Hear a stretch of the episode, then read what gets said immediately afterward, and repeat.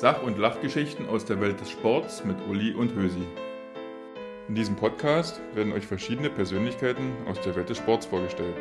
Mit deren Geschichten möchten Uli und Hösi euch Wissen vermitteln, euren sportlichen Horizont erweitern und euch natürlich auch unterhalten. Viel Spaß beim Hören.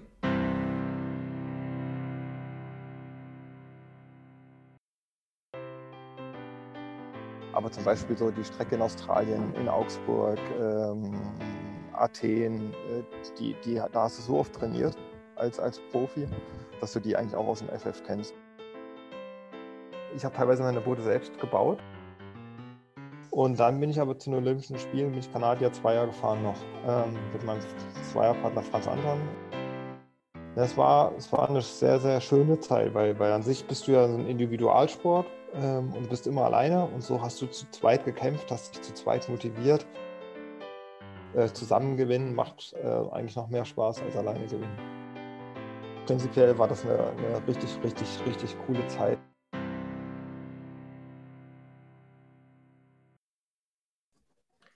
Hallo und herzlich willkommen, liebe Sportfreunde, zu einer neuen Folge von unserem Podcast. Ich bin wie immer der Hösi und ich hoste gemeinsam mit der Uli. Hallo Uli. Hallo Hösi. Und als Gast haben wir wieder sozusagen einen Promi aus seinem Bereich.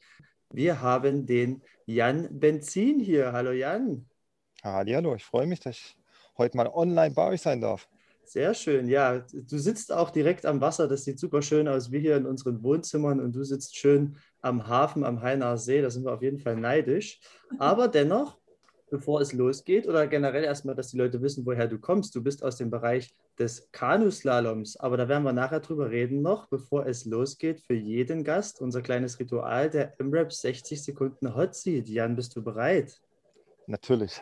Uli, bist du bereit? Ich bin auch bereit.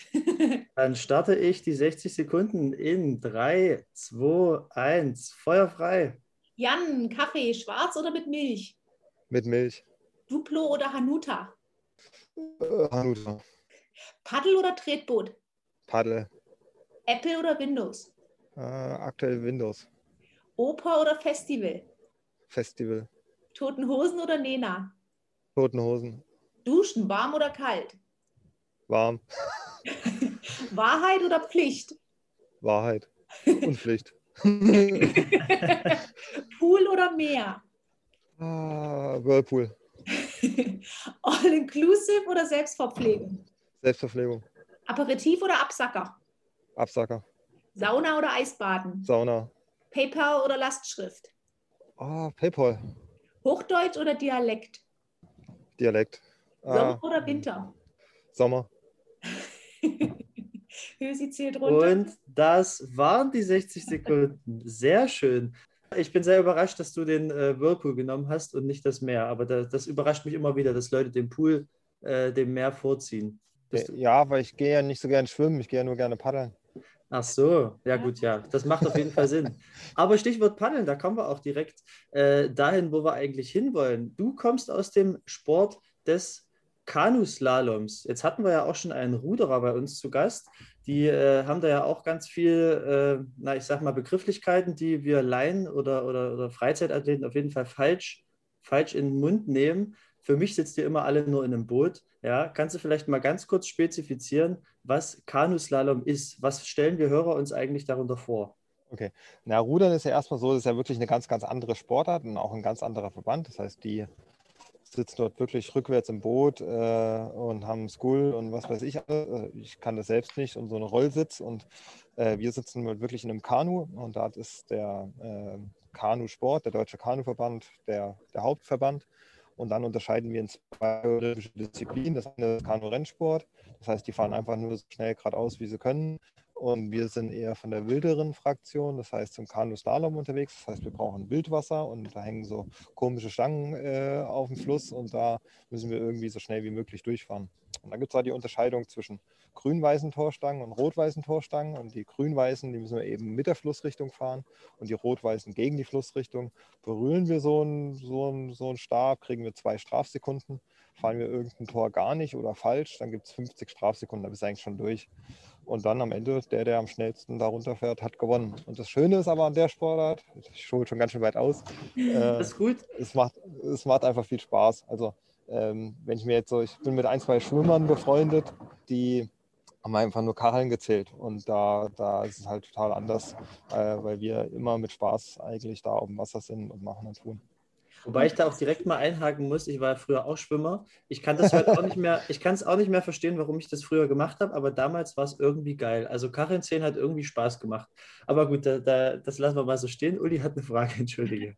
Aber hast du alle anderen, sage ich mal, was du jetzt genannt hast, ne? das Rudern und auch das äh, so schnell äh, eine, eine, eine gerade Distanz wie möglich, hast du das alles ausprobiert und dann gesagt, nee, ich will den Kanuslalom fahren, das ist mein Ding oder bist du gleich beim Kanuslalom gelandet? Ja, wie das so oft ist, ähm, äh, meine Eltern haben das schon gemacht damals. Äh, dann war ich der jüngste, äh, das jüngste Kind meiner Eltern. Und dann haben die größeren Geschwister das schon gemacht. Und da hatte ich gar nicht so viel andere Wahl. Vielleicht hätte ich noch ein bisschen Kanu-Rennsport machen können, aber ja, und hat sich auch relativ schnell festgestellt, dass ich das ganz gut kann und äh, gar nicht die anderen Sachen probiert. Wenn du jetzt sagst, es gibt verschiedene Arten von Toren, einmal muss man von oben durchfahren und einmal sozusagen äh, von unten. Du musst dann praktisch, wenn du so ein Tor hast, bei dem du von unten hochfahren musst, musst du an dem Tor vorbeifahren, dreht rum und dann fahrt ihr gegen die Flussrichtung berghoch sozusagen. Habe ich das richtig verstanden? Genau. Also du kannst ja mal schauen, wie so ein Fluss aufgebaut ist. Da hat man ja meistens irgendwelche Steine drinne oder sowas. Und das heißt, du hast so eine Flussrichtung, das heißt, das Wasser fließt relativ schnell den Berg runter. Und dann hat man irgendwo so einen großen Stein, wo sich das Wasser so ein bisschen dreht. Das nennt man Kehrwasser. Und dort an der Position ist dann so ein sogenanntes Aufwärtstor. Und äh, so gesehen nutzen wir dann äh, das Wasser äh, für uns. Also es ist jetzt nicht so, dass wir da gegen die Strömung groß paddeln, sondern in dem Fall ist es so, dass die Strömung dort an, dem, an der Position mal flussaufwärts läuft. Und da ist es dann relativ leicht, einfach äh, da so ein Aufwärtstor gegen die Flussrichtung zu fahren. Und ist das, äh, habt, ihr, habt ihr da eure Wettkämpfe auch immer in richtigen Flüssen oder ist das irgendwelche künstlichen Anlagen? So kommt es her. Also es war wirklich so, dass wir früher, äh, hat man so in Österreich und in der Schweiz äh, irgendwelche Wildflüsse gehabt, wo man äh, in der Natur gefahren ist. Und heute ist aber so, durch die Olympischen Spiele, dass immer künstliche Kanäle, Kanäle gebaut werden, so wie der Kanupark Markleberg. Das heißt, du hast so fünf, sechs Höhenmeter, wo das Wasser hochgepumpt wird und dann fließt es praktisch einmal im Bogen runter und dann äh, ist der Sportler auch voll geworden und fährt einfach nur auf so ein Förderband und äh, du fährst dann wieder hoch und kannst direkt nochmal fahren. Und früher ist man halt irgendwo mit seinem Boot irgendwelche Felsen runtergelaufen, eingestiegen, äh, dort schwierig. Äh, äh, dann hat man unterschiedliche Wasserstände gehabt. Dann während dem Wettkampftag hat sich das Wasser reguliert, weil irgendwie geregnet hat oder Schneeschmelze. Und das ist halt äh, jetzt alles leichter und vor allem auch für die Zuschauer viel, viel leichter. So bei Olympischen Spielen 10.000 Menschen äh, teilweise äh, dort an so eine Strecke zu holen, geht halt viel, viel leichter äh, in einem künstlich angelegten Areal. Wenn du jetzt äh, von künstlich angelegten äh, Arealen sprichst, hat man da nicht theoretisch einen Heimvorteil? Also angenommen, wenn du jetzt in Leipzig irgendein Wettkampf ist und die Leute kommen von außen, dann kennst du ja die, die, die, die Flüsse, die Stromschnellen, was auch immer da auf der Bahn ist, kennst du ja besser als externe. Oder wird das am Tag des Wettkampfes nochmal umgesteckt sozusagen oder alles irgendwie umgebaut? Erstmal bist du gut informiert, muss ich sagen. also man hat in der Tat so, dass man, also auf meiner Heimstrecke kennst du jede Welle, jede Walze. Das ja. heißt, wie genau die Flussrichtung und die Strömungsrichtungen sind, das weiß man ziemlich genau. Ähm, aber wie so die, die Tore ausgehängt sind an dem Tag, das ist äh, immer, immer tagesabhängig. Also das heißt, da kommt der Bundestrainer her und steckt dann eine Strecke und die guckst du dir dann nur von außen an, darfst du nicht trainieren und dann musst du die fahren. Das sind für alle gleich. Und, ähm, aber zum Beispiel so die Strecke in Australien, in Augsburg, ähm, Athen, äh, die, die, da hast du so oft trainiert als, als Profi, dass du die eigentlich auch aus dem FF kennst. Also in Rio zu den Olympischen Spielen, da waren so schon zwei Monate vorher. Also wir haben dort äh, alles hoch und runter trainiert. Also so gesehen kannten wir dort eigentlich die Wellen auch alle sehr, sehr gut. Das wäre nämlich meine Frage, ob jetzt äh, in dem Moment, wo es auf künstlich angelegte Flüsse verlegt wurde, ob dann auch das Risiko ähm, gesunken ist, weil es ja einfach vorhersehbarer ist, wie viel Wasser man darunter schickt. Ähm, während in dem Wildwasser kannst du ja das nur relativ schlecht beeinflussen. Ne? Was verstehst du jetzt unter Risiko? Risiko für was? Für, für ähm, beispielsweise, dass vielleicht an einem Tag weniger Wasser in dem tatsächlichen Fluss ist und man dann über einen Stein fährt, man umkippt, solche Geschichten irgendwie. Ja, also man hat natürlich das Risiko, dass der Wettkampf nicht so fair ist wie auf einer, auf einer künstlichen Strecke. Aber man hat halt, ähm, ja, der Natur ist halt schöner. Also du fährst dann einfach dort äh, in den Bergen irgendwo. Das Wasser ist meistens ganz klar, ganz kalt. Ähm, also mhm.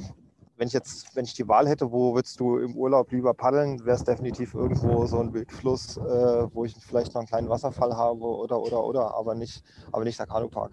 Nimmst du, wenn du in Urlaub fährst, dein Kanu mit und wenn du irgendwo den Inn in Österreich siehst, oh, hol mein Kanu raus, hier muss ich runterfahren. Ist das so? Ja, ich glaube schon. Beziehungsweise ist es so, äh, dass meine Kinder mittlerweile auch Kanu fahren. Also die hatten auch keine andere Wahl.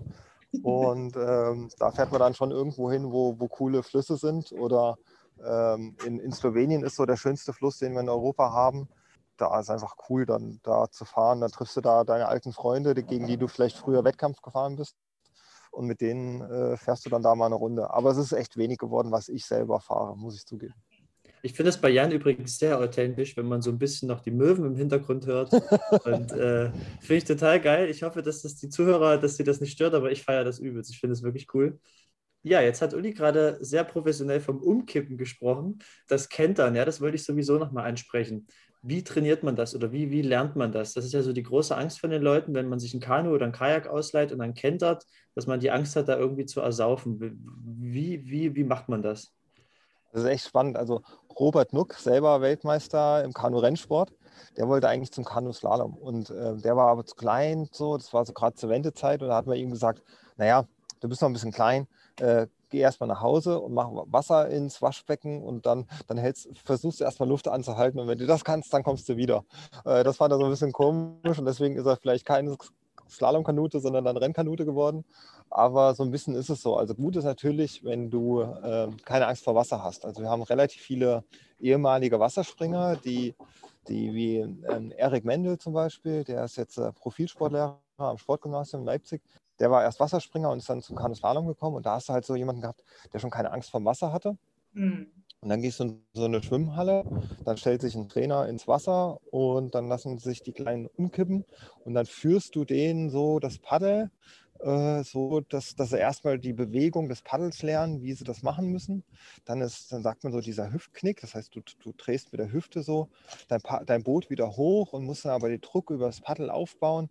Also schon nicht so leicht. Mhm. Ähm, von der Kraft her ist es total leicht. Es ist nur so, so diese Koordination unter Wasser und das Ruhigbleiben und das richtige Anlegen. Äh, aber wenn man das dann einmal raus hat, also das, das verlernt man dann nicht. Also mhm. geht. Also ich immer. muss gestehen, ich bekomme akut jetzt auch ein, wirklich ein Angstgefühl bei der Vorstellung, weil du auch sagst, man lernt, wie man das Paddel schwingt. Was ist denn, wenn man das Paddel verliert und umkippt? Das hatte ich mal an meinem zwölften Geburtstag, äh, bin ich in Frankreich so einen Wildfluss gefahren, habe wirklich mein Paddel verloren, habe dann mit der Hand hochgerollt und dann äh, wurde mir so ein Paddel zugeworfen, dann konnte ich auch ranfahren. Ähm, also die, die, ja, viele können dann schon mit, mit, mit, mit der Hand rollen oder aber du steigst halt aus. Also dann ziehst du die Spritzdecke, also das Ding, was das Boot dicht macht, und ja. dann musst du das Boot verlassen und dann, dann schwimmst du an Rand, was auch nicht so schön ist. Also was sind jetzt quasi die Voraussetzungen, um Kanu-Slalom zu fahren. Erstmal, ich muss schwimmen können und sollte keine Angst vor Wasser haben. Ja, genau. Also das Beste ist zumindest, dass du schwimmen kannst. Also ansonsten, den Rest kannst du alles lernen. Also selbst die Angst vor Wasser. Beim, beim Kenterrolltraining ist es so, dass die meistens dann noch eine, eine äh, Taucherbrille anhaben und eine, eine Nasenklammer, und dann, dann verlieren die eigentlich die Angst unter Wasser, weil sie merken, okay, mich dreht jemand hoch und mit einer, mit einer Brille, da sehe ich auch noch, was passiert unter Wasser. Und dann irgendwann kommt es dann, dass du es mal im wilden Wasser machen musst. Und da ist dann schon spannend, wenn du im wilden Wasser das Ganze machst und das, das ganze Wasser ist um dich drumherum, äh, da kriegst du dann schon ein bisschen Panik am Anfang. Mit welchem Alter hast du angefangen, Jan, mit dem Sport? Ich glaube, also meine, meine, meine Eltern haben Wanderfahrten gemacht. Das heißt, einfach so ganz ruhig äh, irgendwelche Flüsse runtergefahren Und dort musste ich immer als, als kleiner Wanst mit ins Boot, als ich so ein, zwei, drei Jahre alt war. Und dann mit fünf, sechs bin ich dann irgendwann alleine in so einem Kajak gefahren. Ja. Krass, so früh auch schon. bin ich aber so mit acht, neun Jahren gefahren. Okay, krass, das hätte ich nicht gedacht. Das ist sehr früh. Wann hast du dann angefangen, spezifisch zu trainieren für direkt jetzt kan Kanuslalom? Ja, schon mit neun Jahren. Also mit, mit acht, neun Jahren habe ich angefangen, wirklich Kanuslalom zu trainieren. Und dann war schon die spannende Phase, als ich 1999 bin ich praktisch nach Leipzig gekommen auf die Sportschule. Da, das war dann nochmal eine andere Qualität. Okay. Ähm, können wir vielleicht ganz kurz über das Material sprechen? Ähm, was stellen sich die Leute eigentlich unter so einem Kanuslalom-Boot vor? Wie lang ist das? Wie breit ist das? Wie schwer ungefähr? Was für Material? Und äh, wie entscheidet sich, was für ein Paddel ich nehme? Ich ziehe jetzt einfach mal schon ein bisschen vorweg. Es gibt eine linksgedrehte Paddel, rechtsgedrehte Paddel. Ähm, hat das einen Einfluss bei euch? Genau, also erstmal ist es so, dass wir schon äh, relativ hochwertiges Carbonmaterial haben. Das heißt, so ein, so ein Kanu ist aus zwei, zwei ähm, Hälften gebaut aus Carbonfasern und Sandwich und Epoxidharz, also wie so ein Formel-1-Wagen vom Material oder wie hochwertige Skier, das kennt man so ein bisschen. Und da wird das dann extra laminiert. Da gibt es halt drei, vier Firmen, die sowas herstellen. Und dann wiegt das am Ende 9 Kilo, wenn überhaupt, ähm, und ist 3,50 Meter lang, 60 Zentimeter breit. Und ähm, ja, also die kosten alle ähnlich viel, also bist du mit, mit ca. 3000 Euro bei so einem Boot dabei. Also sind nicht die klassischen äh, Hartplaste-Kajaks, die wir aus dem Verleih sozusagen kennen. Genau, gar nicht. Also ähm, das sind eher so, genau, nicht so eine Tupperschüssel, die du zu Hause hast, wo dann ein Boot rausgebaut wurde, genau. ähm, äh, was 30 Kilo wiegt. Äh, da haben wir halt so ein relativ äh, hochwertiges Carbonboot und dann nehmen wir das ja mit in den Flieger teilweise, wenn wir so nach Australien geflogen sind in, zum Wettkampf oder so. Und dann hoffst du immer und bangst immer, dass dein Boot wieder heil rauskommt. Da siehst du, wie es so vom Flughafen äh, aus dem Flugzeug rauskommt und über den Boden gezerrt wird. Äh, und dann kommt das dann übers Förderband raus. Das ist dann immer ganz spannend. Aber die sind teuer und aber nochmal spezifisch sind sie auch. Ich habe teilweise meine Boote selbst gebaut, also die, die Bootsform, also selbst dran rumgeschliffen. Das heißt, hatte so eine Negativform und habe dann dort geschaut, okay, ich will, dass es mehr dreht, das Boot, und habe dann hinten einen Tick Volumen rausgenommen aus dem Heck und dadurch ist es dann schneller durchs Wasser geglitten, ähm, aber ist dann auch nicht mehr so viel gerade ausgefahren. Das heißt, dort hast du dann immer die, die Balance zwischen ähm, dreht schnell oder fährt schnell geradeaus, beides geht eben nicht. Und da hast du immer so ein bisschen hin und her gefeilt. Aber das ist beim Wettkampf erlaubt sozusagen, dass du sagen kannst, ich komme mit einer anderen Bootsform in Anführungsstrichen. Solange ja. ihr in einem, in einem Boot sitzt, äh, ist es egal. Genau, es muss äh, so und so lang sein, also 3,50 Meter. Es muss 60 Zentimeter breit sein und es muss ein Mindestgewicht haben. Ansonsten gibt es eigentlich keine, keine Bestimmungen. Das ist eigentlich ziemlich wie cool. Wie genau die Form ist, kann ich selbst festlegen. Genau. Und die, und die Paddel, wie sieht es da aus? Ja, ich glaube, am Paddel, äh, damit gewinnst du oder verlierst du keinen Wettkampf, aber die sind natürlich auch Carbon-Paddel, äh, die 300 Gramm wiegen und da total leicht sind. Ähm, und da hast du eher, wie lang machst du das? Also so ein Kanadier-Paddel, also ein Stechpaddel, ähm, meins war 1,48 ähm, lang oder so ein Kajak-Paddel und da ist halt die Frage, was kriegst du als Kind in die Hand gedrückt, sage ich jetzt mal, ob es rechts gedreht oder links gedreht ist. Mhm. Und das ist dann aber total egal eigentlich. Also okay. äh, du verlierst maximal einen Wettkampf, weil du das Paddel brichst. Das kam und, auch schon vor. Und ihr habt aber so Paddel, die links und rechts so ein Blatt haben. Also nicht solche Dinger zum Reinstechen, sondern welche für links und rechts praktisch. Genau, das ist die Frage. Also ich war Kanadierfahrer, das heißt, ich habe gekniet drinne wie so ein Indianer und hatte schon so ein Stechpaddel. Das heißt, ich hatte nur eine Paddelfläche mhm. und einen Schaft und einen Knauf. Und Kajak ist praktisch, du hast so einen Schaft äh, und dann hast du rechts und links jeweils eine Paddelfläche. Okay. Und jetzt passen ja auch unterschiedlich viele Personen in so ein Boot, ne? davon haben wir noch gar nicht geredet, weil du vorhin auch immer von dir gesprochen hast. Also gehen wir mal davon aus, du warst nicht immer alleine im Boot. An sich, an sich war ich schon meist alleine. Also im Kanadier einer bin ich gefahren. Und dann bin ich aber zu den Olympischen Spielen, bin ich Kanadier Zweier gefahren noch ähm, mit meinem Zweierpartner Franz Anton. Äh, der kämpft gerade noch im Olympia nach Tokio 2021. Okay. Ähm, genau, und da war es schon so, dass das, aber die Disziplin haben sie abgeschafft. Also mittlerweile gibt es bei uns im Kanuslalom nur noch den Einer. Und Zweier war 2016 das letzte Mal olympisch. Und jetzt nur noch, nur noch äh, einer Disziplin olympisch. Weil es war eben so, dass wir drei Männerdisziplinen hatten und nur eine Frauendisziplin. Und das hat man alles gendergerecht gemacht, sodass man praktisch jetzt äh, zwei Kanadier-Disziplinen hat, Männer und Frauen, und zwei Kajak-Disziplinen, Männer und Frauen. Deswegen ist der C2, der Kanadier Zweier, ähm, abgeschafft worden. Achso, bedauerst du das? Das war, es war eine sehr, sehr schöne Zeit, weil, weil an sich bist du ja ein Individualsport ähm, und bist immer alleine und so hast du zu zweit gekämpft, hast dich zu zweit motiviert, weil ganz ehrlich, ich war 1991, bin ich das erste Mal zu deutscher Meister geworden, also das erste Mal Wettkampf gefahren und dann habe ich 2012 habe ich die Olympischen Spiele nicht geschafft und es war gerade der Zeit, da bin ich dann mit Franz in Zweier gestiegen und das war mega cool, weil ich dann einfach eine Motivation hatte, mit, mit dem ich zusammen trainiert habe, mit dem ich mich entwickelt habe, zusammen wieder und wieder was Neues gemacht habe. Und das ist nochmal eine, eine neue Dynamik gewesen im Zweier. Und so gesehen ist es wie so eine kleine Mannschaftssportart, die teilweise noch mehr Spaß macht als alleine. Also wenn dich nicht riechen kannst, ist blöd, aber wenn du dich verstehst und dort äh, zusammen gewinnen, macht äh, eigentlich noch mehr Spaß als alleine gewinnen. Jetzt hast du eben von deiner ersten deutschen Meisterschaft gesprochen. Ich habe das eben oder ich habe das vorhin nur sehr sporadisch vorgestellt. Wenn man sich so deine Vita anguckt, da blickst du mittlerweile, wenn ich das jetzt hier richtig sehe, auf 20 deutsche Goldmedaillen zurück, 15 deutsche Silbermedaillen, noch ein paar Bronze. Du hast zweimal WM-Gold geholt, achtmal WM-Silber. Du hast zweimal EM geholt, siebenmal EM-Silber. Also du bist auf jeden Fall schon ein, ganz schön dickes Tier im Business, schon ganz schön lange dabei. Was von den ganzen Erfolgen würdest du als deinen größten und schönsten Erfolg bezeichnen? Boah, das ist schwierig. Ähm, natürlich war es der Weltmeistertitel mit Franz Anton 2015 im Zweier. Ähm, dort, das war schon ziemlich cool, weil wir, wir, waren sehr gut in dem Jahr und hatten dann einen Traumlauf und wurden Weltmeister. Äh, und das im Jahr vor den Olympischen Spielen. Und dann bei den Olympischen Spielen selber standen wir am Start und haben das Semifinale auch gewonnen, waren der allerletzte Zweier, das allerletzte Rennen überhaupt in der C2-Karriere und auch an dem Tag und äh, waren an Tor 18, also wir hatten 22 oder 23 Tore waren an Tor 18 zweieinhalb Sekunden vor allen anderen. Also der Fernsehkommentator ist schon ausgerastet. Ähm, und dann hatten wir so zwei, drei kleine Schlenker, wo wir nicht optimal waren und waren dann 0, irgendwas hinter einer Medaille Platz 4 geworden.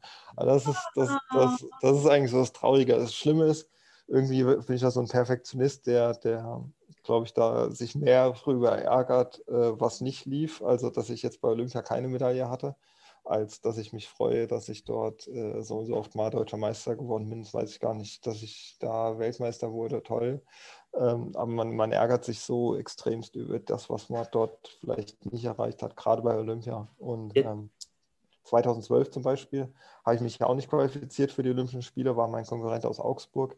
Der war nach vier Rennen, ähm, waren wir punktgleich und dann hat das letzte Rennen gezählt und dort war er 0,3 schneller als ich. Mhm. Und deswegen ist er dann zu den Spielen gefahren und ich nicht. Ach. Und genau, und im Jahr drauf dann bei der Europameisterschaft in Krakau 2013 äh, wurde ich dann Europameister und erst Zweiter geworden. Mit ja. 0, irgendwas. Also das, das, das, an so eine Momente erinnerst du dich dann doch ganz gerne, dass du erst so die Niederlage hattest und dann äh, beim nächsten Wettkampf da ihn dann geschlagen hast, hast und dann dort deine, die Hymne für dich gespielt wurde. Das war schon cool. Also wie oft warst du bei den Olympischen Spielen jetzt insgesamt? Zweimal. Also äh, wow. äh, 2004 hätte ich ganz leicht fahren können, habe es dann nicht geschafft. War dann 2008 in Peking ja. äh, im Einer. Uh, 2012 wieder ganz knapp nicht geschafft und 2016 dann im Zweier. Ja. Und dann habe ich 2018 meine Karriere beendet. Jetzt haben wir äh, letzte Woche mit dem Max Lang auch schon über Olympia und Olympia-Qualifikation gesprochen und der kam aus dem Gewichtheben und meinte, das ist super kompliziert dort. Äh, wie ist das beim äh, Kanuslalom? Man gehört einfach zu, in seinem Kontinent zu den Besten oder man wird Europameister und dann ist man bei Olympia zugelassen? Oder wie, wie qualifiziert man sich für Olympia bei euch? Genau, also die erste Hürde ist, dass man einen Quotenplatz für die Nation holen muss. Das heißt, man hat Weltmeisterschaften oder Kontinentalmeisterschaften und dort wird der Platz für die Nation rausgefahren. Und ähm, da war es so, jetzt rede ich mal aus Franz Anton seiner Sicht, ähm, der war an sich ganz weit vorne. Der hatte die, äh, die, die Chance eigentlich, der war Weltmeister in, in, in seiner Disziplin, äh, war bei der Weltmeisterschaft. Sein Konkurrent, der Deutsche, war, war rausgefallen und er hätte nur äh, Top, 3, Top 12 Nationen werden müssen und hätte den Olympiastartplatz gehabt und hätte gleich seine Qualifikation gehabt. Und das als Weltmeister, als Weltranglisten Dritter. Mhm. Und dann hat er das Nervenflattern bekommen, also die Psyche hat nicht mitgespielt so und er wird 13. Nation. Das heißt, er hat, seinen, er hat seinen Quotenplatz für die Olympischen Spiele in Tokio noch nicht. Und dann ist jetzt so, ähm, dass man über den Continental Cup, also sprich bei uns die Europameisterschaft, gibt es noch einen einzigen Platz. Mhm. So, und jetzt hat er in, heute in zwei Wochen hat er Europameisterschaft in Ifrea in Italien und kämpft dort äh, gegen noch zwei große Nationen, das ist Italien und Russland, um den aller, allerletzten Platz. Und da gibt es einen einzigen Platz und dort starten drei Deutsche äh, plus die Italiener, äh, die Russen äh, und der, der praktisch dort den Platz holt, der fährt dann auch zu den Spielen. Oh, oh.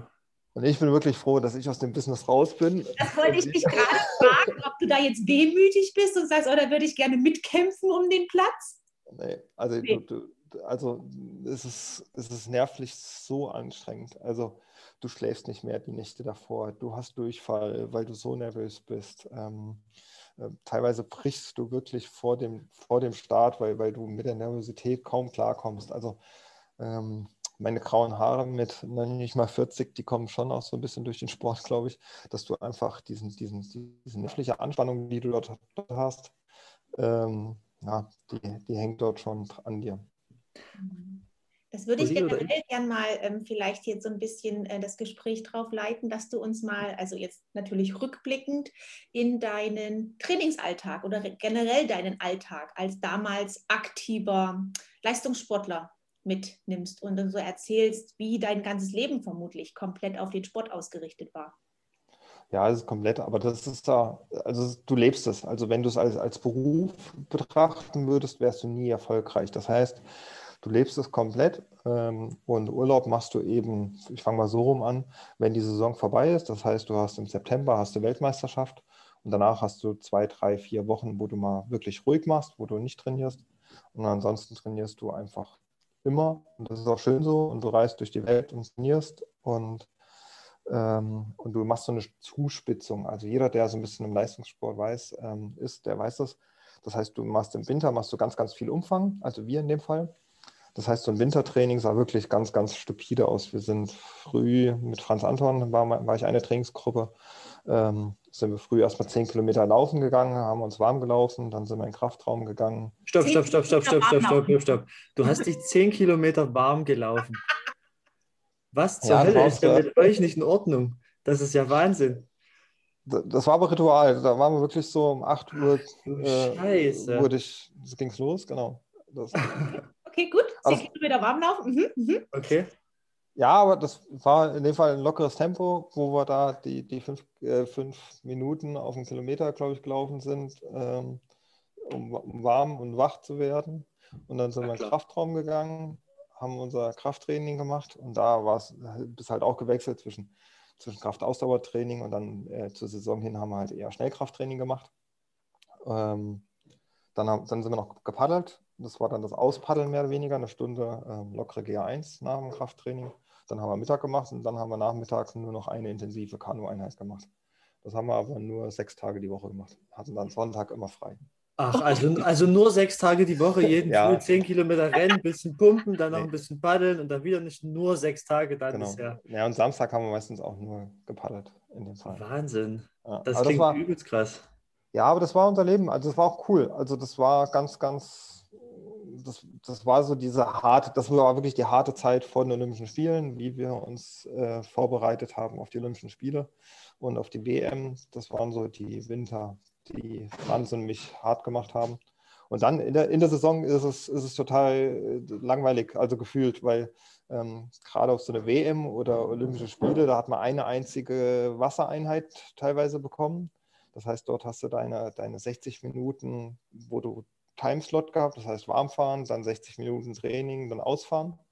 Und dann hast du noch eine Athletik irgendwo gemacht oder bist dann mal in Kraftraum gegangen. Aber mehr Zeit hatten wir, mehr Wasserzeiten bekommst du dann dort nicht mehr bei, bei den großen Wettkämpfen. Und da hast du dann auch mal Zeit, so ein bisschen vielleicht noch die Stadt kennenzulernen oder mal im Kaffee rumzusitzen und ähm, sich zu erholen. Das war eigentlich so dann eine ganz, ganz, ganz nette Zeit. Apropos im Kaffee rumsitzen, äh, wenn es jetzt Richtung Olympia ging, das Stück Kuchen nebenbei hat euch wahrscheinlich nicht gejuckt, oder? Das hat dir auch keiner vorgesetzt, dass du sagen könntest, äh, dass du keine Schokolade essen durftest oder sowas. Gar nicht. Also ich glaube, es hätte jemand gemeckert, wenn wir zu schwer gewesen wären.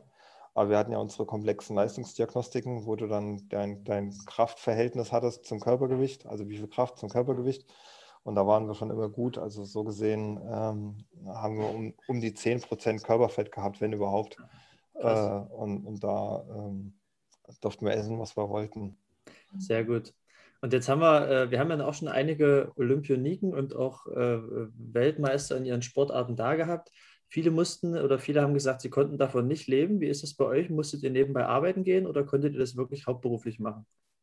Naja, ähm, also in dem Fall ist es wirklich so, dass der Staat uns, also da muss ich wirklich mal loben, äh, uns ganz gut unterstützt hat. Also sprich, ich war in der, in der Bundeswehr und Franz in der, bei der Polizei.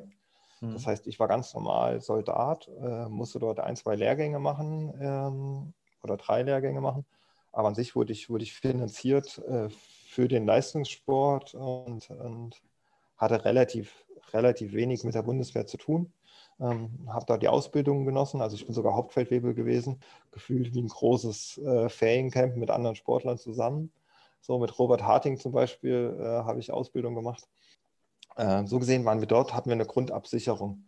Und dann war so die Sparkasse Leipzig mein größter Sponsor äh, über knapp 20 Jahre lang. Also es war schon, da war ich nicht so schlecht äh, aufgestellt, was die regionalen Sponsoren angeht. Mhm. Ähm, aber klar, ähm, ich habe nicht umsonst gleichzeitig den Stadthafen dann aufgemacht, Stadthafen Leipzig, um dann eine, eine Zukunft hinten raus zu haben. Ja, das wollte ich jetzt gerade sagen. Du hast wahrscheinlich einerseits äh, altersbedingt aufgehört, dass du mit, sagst, mit Ende 30 im Leistungssport äh, wird wahrscheinlich auch nicht mehr ewig funktionieren. Und andererseits wäre die Frage gewesen, was machst du denn jetzt? Also Leistungssportkarriere AD, wie sieht es jetzt bei dir aus? Ja, genau. Also ähm, ich habe 2014 habe ich schon den Stadthafen gegründet ähm, als Interimslösung. Der wird jetzt Ende des Jahres wahrscheinlich ausgebaut, sodass wir einen großen Hafen kriegen mit 40 Motorbootplätzen und ein großes Servicegebäude. Also das wird, das wird ganz toll. Ähm, und dort ich, bin ich praktisch parallel gefahren. Das, das war ganz, ganz spannend. Also wie, wie leitest du deine Mitarbeiter äh, von unterwegs an und wie viel Vertrauen gibst du dein Baby, was du gegründet hast? Äh, das war wirklich ganz, ganz, ganz spannend, das, das hinzukriegen. Und ja, mittlerweile haben wir vier Standorte. Also wir haben einen Stadthafen, wo wir unseren, unsere Mutter haben, sage ich mal. Dann an, an, der Pferderennbahn haben wir noch einen Bootsverleih mit 50 Booten.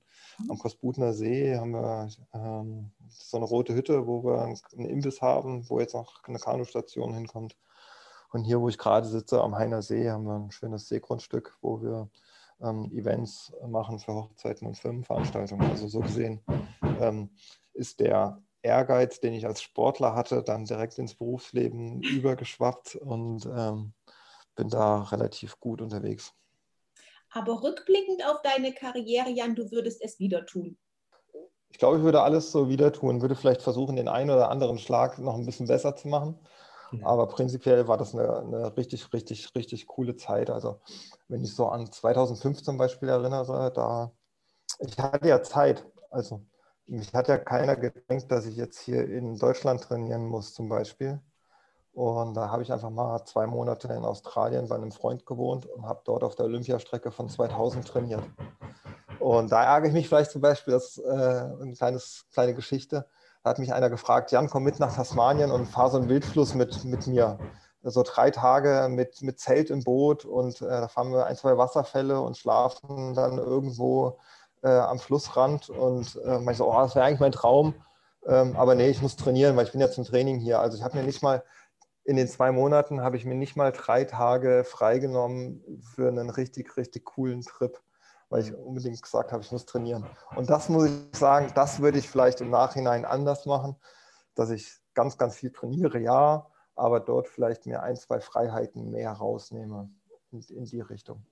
Ja, ich habe noch eine Frage bezüglich des äh, C2, also des Zweier-Kanuslaloms. Äh, Und zwar habe ich mir vorhin die Frage gestellt, als du davon gesprochen hast, äh, wie ihr an, dem, an einem der letzten Tore noch Zeit verloren habt. Es ist ja wahrscheinlich so, das vermute ich jetzt einfach mal, dass einer eine spezifische Aufgabe hat. Der Vordermann gibt vielleicht viel Gummi, der Hintermann steuert wahrscheinlich mehr oder so. Kann man im Nachhinein sagen, wer von beiden den Fehler gemacht hat, hat oder wollte das gar nicht wissen? Also ich meine jetzt nicht, um Gottes Willen, ich meine jetzt nicht speziell auf diese eine Situation. Aber aber natürlich ist es, ist es, der Franz Anton ist Nein, ja genau, nein, nein, nein, ich war nicht schuld. was Ich war nicht schuld. Im, im, im Nachhinein mal, ist, ist es häufig so, dass man, dass, dass man sich da eher streitet mit dem Partner oder sagt man, ey komm, scheiß drauf, ist ein Teamsport, wir sind eine Mannschaft und gut ist sozusagen. Also gab es da häufig Knatsch? Ich glaube, wir waren so ein Vorzeigeboot, die uns nicht, die sich nicht gestritten haben. Und wenn wir uns gestritten haben, sind wir einfach in unseren Einer gegangen. Dadurch, dass wir aus dem Einer kamen und einfach super gut im Zweier zusammengepasst haben, äh, ging das immer gut und da konnte man einfach im Einer weiterfahren. Äh, und dann hatten wir aber so ein Jahr, ich weiß gar nicht, ob das 2013, glaube ich, war. Da haben wir uns nicht gut verstanden und waren dann auch im ganzen Jahr komplett schlecht. Also du, du, du musst es zusammen wollen, du musst da zusammen in die gleichen Richtungen gehen und da muss die Chemie stimmen. Und äh, die hat dann auch wieder gestimmt. Wir haben nie darüber gesprochen, der hat den Fehler gemacht oder der hat den Fehler gemacht oder der hätte das machen müssen, der hätte das machen müssen. Und du hast schon recht, hinten der ist derjenige, der mehr die Richtung vorgibt. Äh, und der vorne ist so der Motor, der muss so ein bisschen das Boot beschleunigen. Und da waren wir aber sogar ein bisschen anders, weil ich war hinten, habe schon gesteuert und hab, hatte vielleicht so die Erfahrung mehr spielen können. Und Franz vorne, der, der Gas gibt. Aber wir haben beide Gas gegeben und haben beide gesteuert. Dadurch äh, waren wir vielleicht auch ein bisschen anders als die anderen und haben mehr Gas gegeben. Und was Olympia angeht, wo wir hinten was verloren haben, wir haben uns bis heute nicht zusammen das Ganze angeschaut und wir haben bis heute nicht ausgewertet, was wir hätten besser machen müssen. Also es wurde einfach totgeschwiegen, das Thema, warum wir keine Olympia-Goldmedaille haben.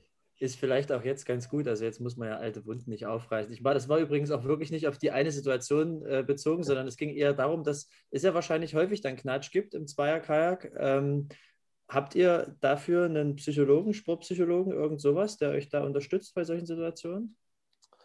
Also erstmal, ich habe äh, wirklich Zweier gesehen, die sich geprügelt haben, die wirklich nach hinten das Paddel geworfen haben, äh, blaue Flecken, Nase gebrochen, das gab es alles schon. Also ja, äh, es gab definitiv äh, Situationen, wo sich Zweier geprügelt haben und und und.